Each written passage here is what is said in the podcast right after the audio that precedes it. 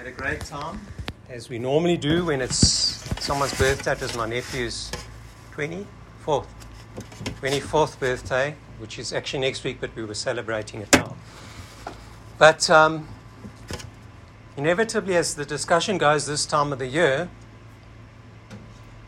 uh, we started talking about our plans for Christmas because we realize again that Christmas is, is upon us, isn't it? and um, it just seems to happen so quickly. And then this morning I was thinking about, you know, Christmas is, is right here, we've got two months to go. But um, how the last few years have gone. Um, it seemed like the other day that we were just the end of 2019 and going into this horrible period of, of COVID 2020. And everyone was just saying, if only life could get back to normal again. Remember that? We just want our lives back. Just give us our lives back. And I guess that's what we've got now, I guess. Our lives are back again. But we're already now 2023, can you believe it? So, I mean, that was 19, 20, 21, 22. Wow, look at that. And the years just go, isn't it? They just, they just tick over. And, um, and the question that comes up, you know, in my mind is what has happened in, in my life? Have I grown in my life? Have I achieved something in those previous years? what has really happened? Could I sit down and, and make a few notes about uh, the things that have transpired in those last few years? And how have I grown? How have we grown in our marriage, as a family, and so forth? And so that's just to get us thinking about this morning about the, the topic of the morning. And um, it does tie in with what we've been doing in, in what we've been studying in Philippians. Um, but it's a bit more in depth on one of the, the, the, the topics that I'd like to just speak about. And if we look at Philippians 3, um, as we've been reading in Philippians, uh, and Paul's saying in verse 10, that I may know him and the power of his resurrection and may share his sufferings, that I may know him. And Joe has been, has been preaching faithfully on, on these topics. Um, but today we're going to speak a little bit about knowing God. I'd like to speak a little bit about knowing God.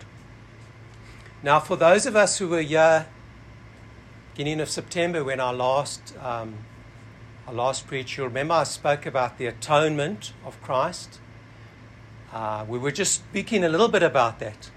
So, and, and we just started speaking about the atonement. We spoke about where man is and where God is, and that they were not reconcilable. God's holiness and man's sinfulness were not reconcilable. So we will pick that thread up again um, in weeks to come. But today, tied into that thing of atonement, that topic of atonement, I'd like to just speak about a little bit about knowing God.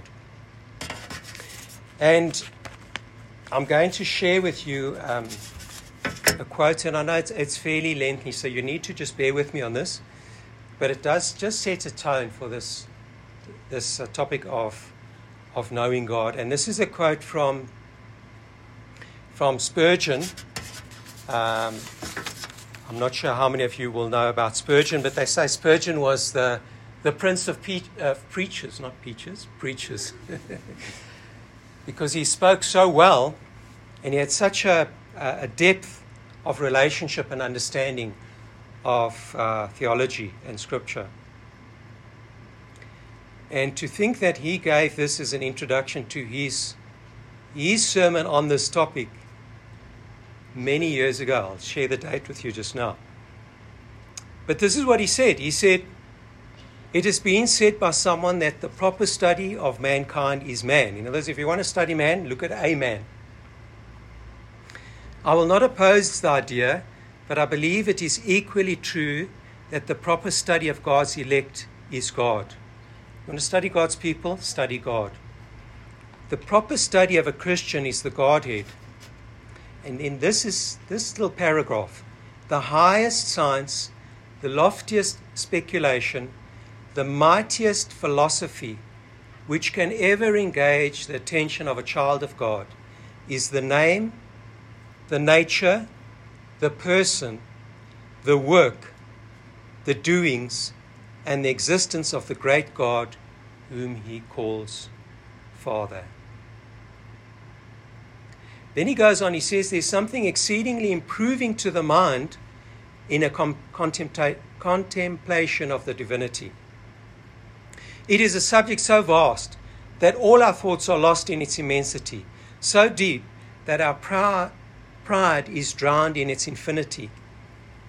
Other subjects we can encompass and grapple with, in which we feel a kind of self content and go away with a, with a thought, Behold, I'm wise. But when we come to this master science, the study of God, we find that our plumb line cannot sound its depth and our eagle eye cannot see its height. We turn away with the thought that vain man would be wise, but he is like a wild ass's colt. And with solemn explanation, I am but of yesterday and I know nothing. No subject of contemplation will tend more to humble the mind than thoughts of God. But while the subject humbles the mind, it also expands the mind. He who often thinks of God will have a larger mind than the man who simply plods around this narrow globe. The most excellent study for expanding the soul is the science of Christ and Him crucified and the knowledge of the Godhead in the glorious Trinity. Nothing will so enlarge the intellect, nothing so magnify the whole soul of man as a devout, earnest, continued investigation of the great subject of the deity. And then this last paragraph is so comforting. And whilst humbling and expanding, so he said it humbles us, it expands our minds when we study God, but he says the subject is eminently consola- consolatory. Oh, there's in contem- contemplating Christ a balm for every wound. In musing on the Father, there's a quietus for every grief. And in the influence of the Holy Ghost, there's a balsam for every sore. Then he says, Would you lose your sorrow? Would you drown your cares? Then go plunge yourself in the God's deepest sea. Be lost in his immensity, and you shall come forth as from a couch of rest, refreshed and invigorated. I know nothing that can so comfort the soul so calm the swelling billows of sorrow and grief. So speak peace to the winds of a trial, as a devout musing upon the subject of the Godhead. It is so that subject, it is to that subject I invite you this morning, and that's what, what his words were when he opened his, his sermon. But just to recap that, that one paragraph at the beginning the highest science, the loftiest speculation, the mightiest philosophy which can ever engage the attention of a child of God is the name, the nature, the person, the work, the doings, and the existence of the great God whom he calls his Father. So that's just something for us to think of. And by the way, that was in 1855 that he, that he preached that sermon. He was 20 years old when he preached the sermon that followed on from that um, statement.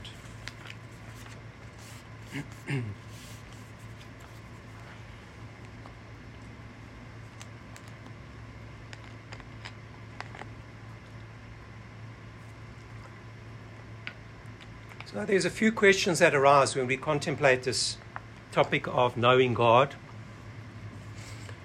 The one is, can I know God? To what extent can I know God? Is it, is it unlimited if I can know God? And how do I know God? How do I get to know God? Those are just some of the questions that we would ask um, on this topic of, of knowing God. And what happens if we don't know God? What happens if we have no desire to know God? What happens if mankind has no desire to know God? In Isaiah 4, verse 1, and I'm going to quote a few scriptures. So if you're taking notes, you're welcome to just dot down the scriptures. But if you're going to try and find them, it's going to be quite, quite hectic for you if you're going to be looking them up. But that's fine. Whatever's, whatever you're comfortable with. Hosea 4, verse 1. It said of Israel before they went into exile. So this was, they were now in the promised land, but they had fallen far short. They were idol worshipping, they were living in sin, they were um, not honoring God. It says, There is no faithfulness or steadfast love, speaking of their condition, and no knowledge of God in the land. So, what is there? There is swearing, lying, murder, stealing, committing adultery. Just think about how this may relate to us today. They break all bounds, all laws, and all morals are broken. And bloodshed follows bloodshed. So, this is a condition of them before they go into exile. There is no faithfulness or steadfast love, no knowledge of God in the land. And then there's all these things swearing, lying, murder, stealing. Um, and that's describing the state of Israel when there's no, no knowledge of God in the land. I'm not sure if you've heard of, of a, of a, of a um, philosophy of God called deism. But deism has been and remains a popular notion of God. That's D E I S M. And the idea of deism is that God created everything and then he left he left the world. He just left the world to carry on um, to its own endeavors. So he said, Yeah, I've created you all. This is the world. There's man. Um, and kind of now I'm just going to sit back, stand back, and you carry on with it. There is an element in deism that, that maybe God would intervene at, at some stage, or that he does intervene at some odd occasions in the history of, of the world. But largely speaking, he's just a hands off um, uh, of, of God. He's just a hands off God. So that's a, a view of deism. Then we also have the view of, of Islam and of Judaism to some extent, where they attach a practical element to knowing God. So the deism thinks, well, you can't really know God, he's out there somewhere, the deist. But in Islam and Judaism, there's a practical element. In other words, you've got to work this out. You've got to do certain things. When you do those things, and if you do them well, um, you will, in a certain extent, get to, firstly, you'll get to appease God. You'll, you'll, you'll satisfy his demands upon you.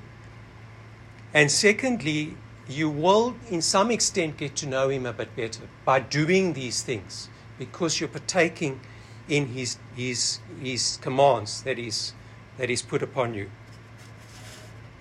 But the emphasis there is more on getting to know about God. It's not an intimate uh, aspect. You can never be intimate with God in those faiths. It's more about getting to know about God, getting to know what His requirements are, how he acts if you obey him, and so, so forth.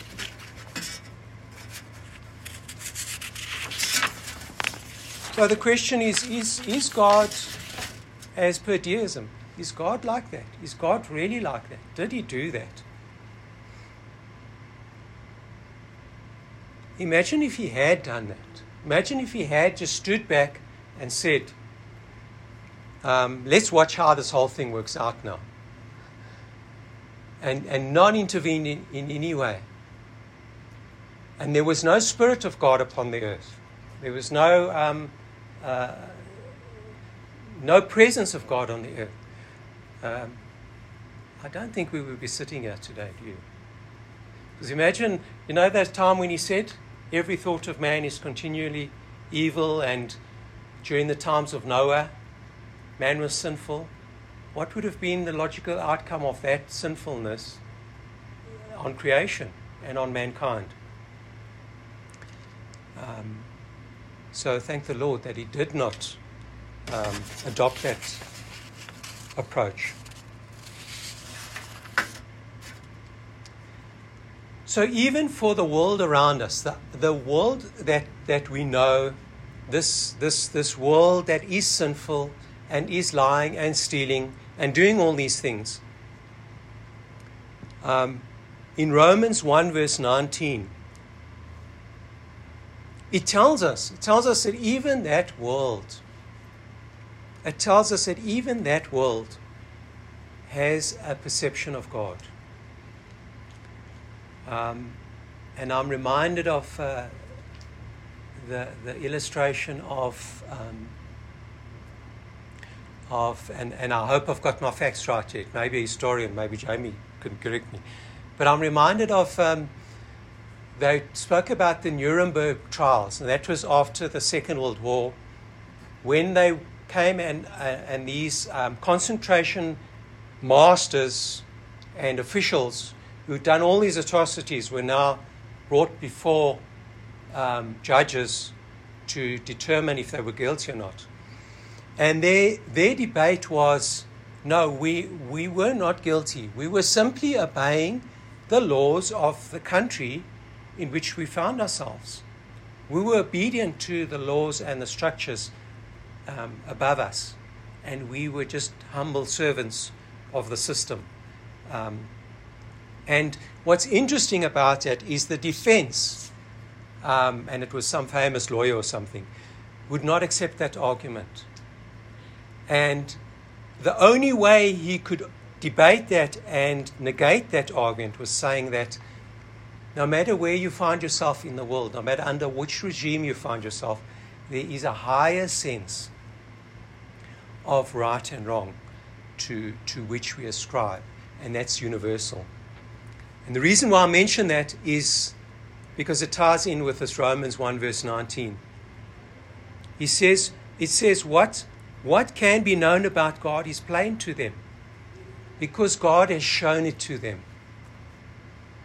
His invisible attitude, attributes, namely his eternal power and divine nature, have been clearly perceived ever since the creation of the world in the things that have been made. So, why do we know about God?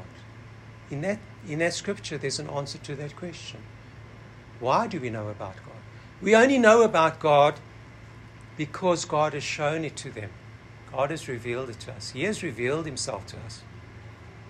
And that is the only reason why we know about God. God could have easily done, done what we said earlier. He could have just left creation created and said, Great, let's now spectate. Let's, um, let's do a big brother on the world. And let's sit back and see, okay, this is an interesting experiment. How is this all going to work out? Um, and God may well have done that, but He didn't. And He chose to reveal Himself to, to, uh, to the world. Which brings us on to the different levels of knowing God. So, it's one thing to know of God, it's another thing to believe in the truth of God. And even in the Bible, it, it refers to different levels of knowing. So, Jacob was instructed to go to Abraham, to his homeland, to Abraham's homeland to look for a wife. He arrives at a well and he asks the shepherds if they know of his uncle Laban. Now, that's the sense that we all do you know so and so? Do you know of? And that's mentioned in the Bible. That, that knowing is, is mentioned. It's a common sense of knowing. But it's very superficial. Are you acquainted with? Do you know of? And of course, they replied to him, Yes, we do know your uncle. And then there's another level. It says that Adam knew Eve Adam knew Eve and she became pregnant. It speaks also of that in um, um, when Samuel was born, that um, his father and mother knew each other and then he was, he was born. So that's a different level of knowing, it's, it's intimate. And the same with us as a Christian. So remember, we spoke about how the world knows of God, God has revealed it to them in Romans. But as a Christian, there's a whole different level of knowing God. And Jesus says in Matthew 11, verse 27, Matthew 11, verse 27, he says, No one knows the Son except the Father, and no one knows the Father except the Son, and anyone to whom the Son chooses to, ve- to reveal himself. So, this is a different level, and this is a level which you and I can experience as a Christian. But as soon as we speak about this level, certain people are excluded. There are certain people who cannot know God on this level. And if we look at, and it's not obtainable through human, human effort or wisdom. So it's not by our acts that we do, the things, the functions that we do, the commands that we obey, although there is an aspect like that. But it's not through that that we come to this deeper level. And certain people are not open to this. In 1 Corinthians 1, verse 20, uh, Paul says, Where is the one who is wise? Where is the scribe? Where is the debater of this age? Where are all these intelligent people? Has not God made foolish the wisdom of the world? For since in the wisdom of God, the world n- did not know God through wisdom. So you can go and study, you can do courses, and a lot of people even go and study theology. They go to university and study theology. But they don't have this level of knowing that we're talking about this morning. They don't know God. They don't have this intimate relationship. Um,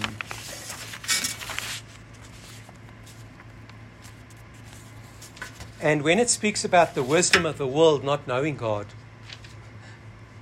it's funny how the world almost goes to the other extreme. They will use all the means at their disposal not to even acknowledge God, never mind to know God. And that's why um, that's why the, there was such fertile ground for, for things like um, uh, a, a, theory of, of, of evolution um, when it came about because the world really wanted a clear something that they could grasp and understand and explain um, to eliminate God from, from, from, their, from their world and from their, their theory. And today, the function is not to speak about evolution, because evolution does have elements that we can learn from. But the concept of taking God totally out um, of the whole equation um, is, is, is the poison of evolution. That's the poison of evolution. And it's widely accepted today, as we know, in academia. in 1 Corinthians 2, verse 14, let's just see, we read now 1 Corinthians 1, verse 20. So now we go to 1 Corinthians 2, verse 14. It says the natural person does not accept the things of the Spirit of God, for they are folly to him, and he is not able to understand them. He's not able to understand them. In verse 7 of, of the same chapter of Corinthians, Paul says to the Corinthians, We impart a secret wisdom to the spiritually mature. So how do you have to be to be able to understand these things? You need to be spiritually mature. A secret and hidden wisdom of God, which God decreed before the ages for our glory. Isn't that wonderful, eh? Before the ages, God established this wisdom, this knowledge for us to, to discover later on in time. Um, a secret and hidden wisdom of God which God decreed before the ages for our glory. None of the rulers of this age understands this. For if they had, they would not have crucified the Lord of glory. They would not have crucified Christ if they understood this, this plan. These things God, okay, now, how do we learn about these things? These things God has revealed to us through the Spirit. For the Spirit searches everything, even the depths of God. For who knows a person's thoughts except the Spirit of that person which is in him? so also no one comprehends the thoughts of God except the Spirit of God. So, what's he saying here? He's saying these things, these secret things, these knowledge, these deep things, God has revealed through his Spirit. The Spirit searches everything, even the deep things of God. And then no one comprehends the thoughts of God except the Spirit of God. So it's God's Spirit, God's Holy Spirit, that is the conduit through which these um, knowledges and these nuggets are, are transferred to, to us.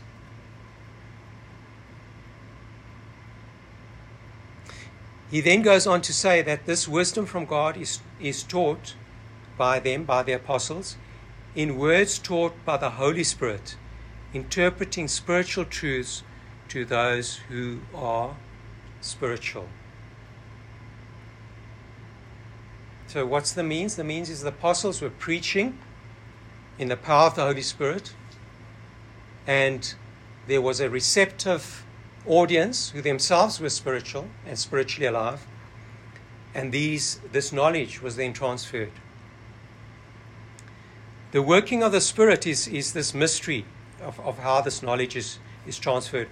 In John 16, verse 13, Jesus says, John 16, verse 13, Jesus says, When the Spirit of truth comes, he will guide you into all the truth. He will not speak on his own authority, but whatever he hears, he will speak, and he will declare it to you the things that are to come. He will glorify me, for he will take from what is mine and declare it to you. All that the Father has is mine. Therefore, I said that he will take what is mine and declare it to you. Now, if you follow that, you'll see there's a, there's a whole structure and a whole plan here. So, God the Father, Jesus the Son, and then the Holy Spirit. And how the Holy Spirit works between them to take that knowledge um, and, and bring it to, to, to us, declare it to us. So we've seen that God wants to impart His knowledge, He wants to make Himself known to us. We've seen that the world has an understanding of God, but it's, it's very vague and they, and, they, and they don't want a full understanding either. We've seen that as, as, scripture, as Christians, we have a special understanding of God. And it's through God's Holy Spirit that we have this understanding. So the, the next question is can we fully understand God? We've seen how this works. The question is can we fully understand God? Can we fully understand God? Something to think about. And I'll quote a few scriptures on that. So Psalm 145, verse 3 says, Great is the Lord and greatly to be praised. His greatness is unsearchable. His greatness is unsearchable. Psalm 147, verse 5 says, His understanding is beyond measure. And Deuteronomy 29, verse 29 says, the secret things belong to the Lord our God. So, yes, we can know some things, but remember, we're finite. We're God's creation, He's the creator. Um, but we're finite and He's infinite, infinite. And so we will never fully understand. But isn't that so wonderful, actually? Um, because it means we've never mastered this thing. You know, if, you, if you've ever got a new something, a puzzle or a game or something, and when you get it, it's such a challenge, and you're in there, that's a deep end, you're striving with this thing, uh, it's a battle, um, but even running a race for that matter. You know, when, you, when you're in that thing, it's difficult, it's hard, you want to stop. But as soon as you get to the end, or you finish that, or you finished all your levels, as Nathan would explain to me, then that's it. That thing has got no, hardly any interest to you anymore, that, that item or that game or whatever it is. But we know, as we've spoken this morning, and as um, Spurgeon was saying, we'll never plumb the depths. We'll never know those deep things entirely. Um, and that's what's so wonderful about our God. You know, we will never master Him. We will never be able to say, We've got you all worked out. And be careful when we do that. Be careful when we think that. Um, just, I was just thinking this week about an aspect of God that we so often get wrong. And I hope I'm not going off on a tangent. I'll come back to my notes now. But this, this aspect of the wrath of God. We don't like to discuss it, we don't like to take it, we don't like to accept it, and we don't like to talk about it to outsiders because we're going to scare them away. But you know, the Bible speaks just as much about God's love and mercy and grace as it does about God's wrath and judgment, coming judgment. And so, if you want a true knowledge of God, you have to be able to accept these different facets of God. Because if God is truly holy, if God is truly holy and truly righteous and justice and acts in justice, he has to be angry at sin. He cannot be casual about sin. Otherwise, he would not be truly holy. And because of that, because of that, God is wrathful towards sin because God is ultimately completely holy. And it's to be expected that He would be like that. So that, that was just this thing about do we really understand? And unfortunately, a lot of Christians have this thing. You know, they, they think they've worked out God. And they come to a situation, for example, a, a controversial topic at the moment is what's happening in Israel. And I'm not going to go into all the sides of that. But they'll say, God would work in this way, or He would work in that way. Um, you know, uh, but is that really is that is that the gospel according to Wesley, or according to Joe, or whatever, or is that really God? Have I really studied His Word? Do I really understand what how, how God would act? Do I really know Him? Do I understand Him? And that's the challenge this morning. Um, and often those opinions that are out there about God are just to placate society. You know, um, yes, God is loving. Yes, He is gentle. Yes, he, he, he is forgiving. That is true. But have we got a full counsel of God? Have we seen the full counsel of God? And do we talk about the full counsel of God?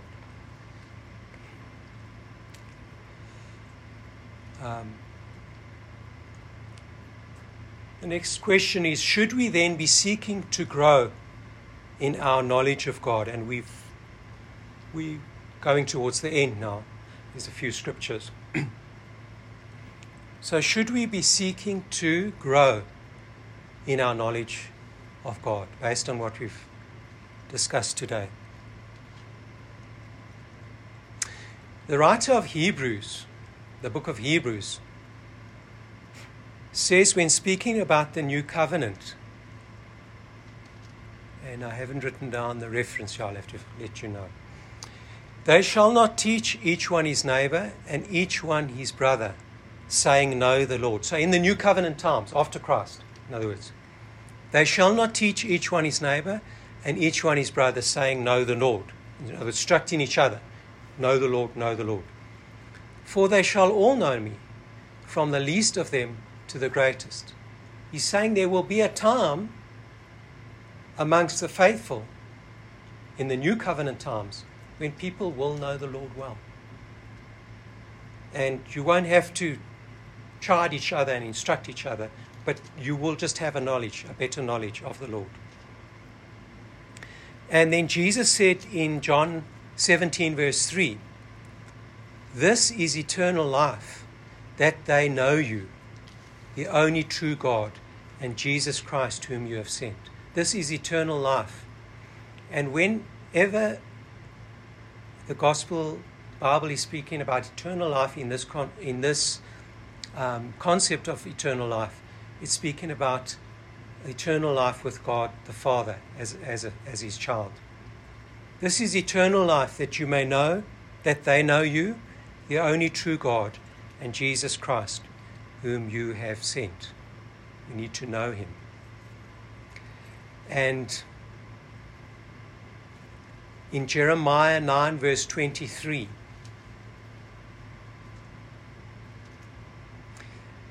Let not the wise man boast in his wisdom. Let not the mighty man boast in his might. Let not the rich man boast in his riches. So don't boast in wisdom, in might, strength, or in riches. But let him who boasts boast in this, that he understands, and this is God speaking, that he understands and knows me, that I am the Lord who practices steadfast love, yes, justice and righteousness in the earth. For in these things I delight, declares the Lord. Let him who boasts boast in this, that he understands and knows me, that I am the Lord who practices steadfast love, justice, and righteousness in the earth. For in these things I delight declares the Lord. And as I, as I draw this um, to a close, um, I'd like to just share two examples from Daniel that we know well, I think. The one is Daniel's brothers, uh, not his brothers, his, his uh, friends, uh, Shadrach, Meshach, and Abednego. And how they knew their God, they understood their God, and how it influences their actions. Because this is the thing. If you have this understanding of God, if you're close to God, if you're growing in your relationship with God, it will have an outworking in your life. It will show in your actions. And um, so so yeah, they are. They haven't bowed down to the king, to the to the idol. Um, and King Nebuchadnezzar, Nebuchadnezzar got, got very angry, extremely angry. Um, but he says to them, he says, Is it true, O Shadrach, Meshach, and Abednego? that you do not serve my gods or worship the golden image that I have set up. Now, if you are ready, when you hear the sound of the horn, pipe, lyre, trigon, harp, bagpipe, and every kind of music, to fall down and worship the image that I've made, well and good. He's so, he's so gracious, isn't he? He saying, I'm giving you another chance. I'm giving you, I'm so kind to you, I'm going to give you another chance. When you hear the music, just fall down and, and worship well and good, everything's going to be fine. But if you do not worship, you shall immediately be cast into a burning fiery furnace. And who is the God who will deliver you? Who is the God who will deliver you out of my hands? And this is what they said to him Shadrach, Meshach, and Abednego answered and said to the, the king, This is Daniel 3, verse 16. O Nebuchadnezzar, we have no need to answer you in this matter. We don't need to go and debate and think about this. If this be so, our God, whom we serve, is able to deliver us from the burning fiery furnace, and he will deliver us out of your hand, O king. But if not, be it known to you, O king, that he will not serve, we will not serve your gods or worship the golden image that you have set up. And it would seem, if you read the story, it would seem that it was only the three of them, of all the Israelites, who refused to, to bow down. Did you think of that? Because it seemed like they were the three that were the problem, and, and no one else. But they knew their God. They knew their God, and they were prepared to act on it. And then, as we as we finish off, one more one more le- takeout from Daniel, and you need to just understand a bit of the background of this. So, Daniel, you know, there's a lot of prophecy in Daniel, and about 300 years after Daniel was written, after the book of Daniel was written, um, Alexander the Great came to, to, to power, and he just swept across the known world conquering nations and peoples in such a short time. And uh, Daniel, it speaks about the goat with a, with a horn that will just come and destroy. And 300 years after Daniel wrote about it, Alexander the Great came. And he did that. He did exactly that. And then, and he went right across. And then he went to India. And eventually his troops said, No, this is it, we've had it. and he had to stop his, his exploits, and then he, he died mysteriously um, at a young age uh, of, of, poison or fever or something. And, um, and then after him, there came other, the, the, kingdom was all broken up between other, other um, um rulers. And um, the Seleucids, I think that's how I don't know how to pronounce it, took over the Syria part and um, the Middle East and Jerusalem and all of that. They were the rulers there. And this guy, Antiochus the fourth, came to power. And he and he actually desecrated the temple. And that's also was predicted in Daniel that this this this man would come and desecrate the temple and he offered pigs on there so he was, he was trying to promote the Greek culture. Um, he was a Hellenist. He was promoting the Greek culture. And the Jews stood against this, especially the, the Jews who ran the temple in Jerusalem. And they would not accept this. So he, he forcefully came in and he desecrated the temple. And he set up a, a statue to Zeus in the temple uh, vicinity, right there by the temple. Um,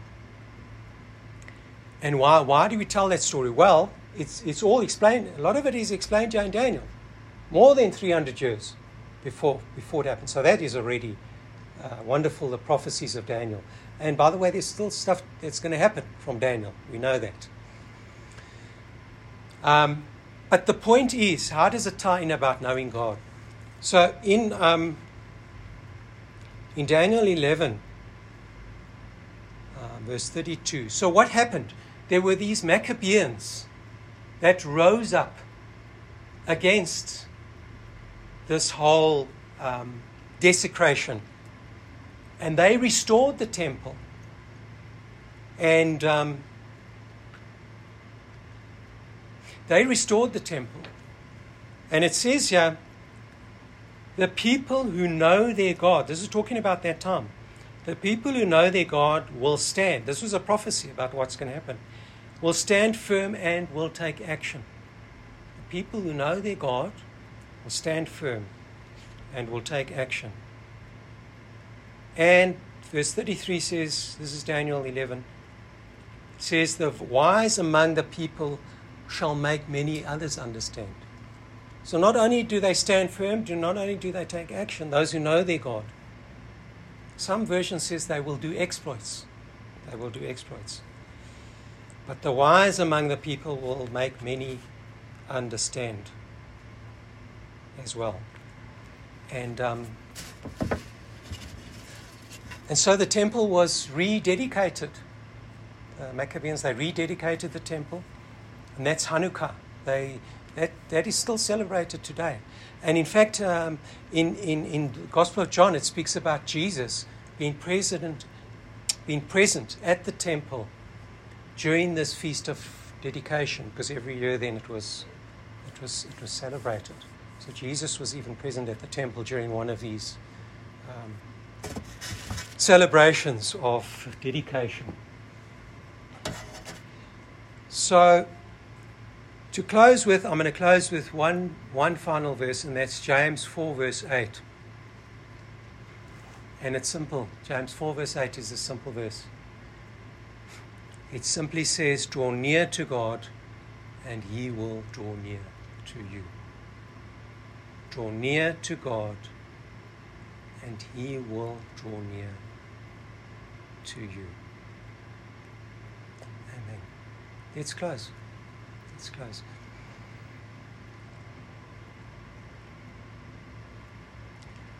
Our Lord and Heavenly Father, Lord, this, this morning we are truly humbled.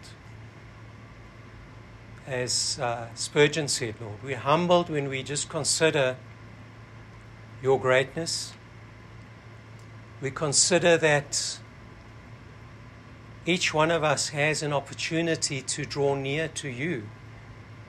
And we don't understand this, Lord. We don't understand how come and why you've been so gracious, why you've des- designed us like this, Lord, that we can draw near to you, that we can know more of you. But Lord, this morning may that be our heart's desire. May we put away worthless things or lesser things, Lord as we desire to know more of you, as we have a hunger to go deeper, to know those deep things, Lord, that you would want to teach us through your Spirit. May we reevaluate our values and the things which keep us busy and take our time, Lord. May we realize, Lord, afresh that your Holy Spirit is within us and available to us to learn more of you, Lord, to take your things and impart them to us. Would you help us to learn that this morning? Thank you, Lord, that you are so great and so deep and so wide and so omniscient in your, your presence and your knowledge that we can never master you But thank you, Lord, that despite that, you call us. You call us to know more and to be deeper and to grow in our relationship. Thank you for that. Thank you for the preaching that comes every, mo- every Sunday morning from this, this church, from this pulpit. Thank you for that, Lord. Thank you for your word that you've given us, that, that we can read for ourselves in our own language and understand what you say about yourself. Thank you for your word. Lord, this morning, may your Holy Spirit go with us. Be with us, Lord. May we leave here refreshed and encouraged to know more of you, to learn more of you. Thank you, Lord. We thank you for this time, this hour or more that we've spent just looking at your word. Thank you for that. Thank you for the privilege of doing that this morning. In Jesus' name, amen.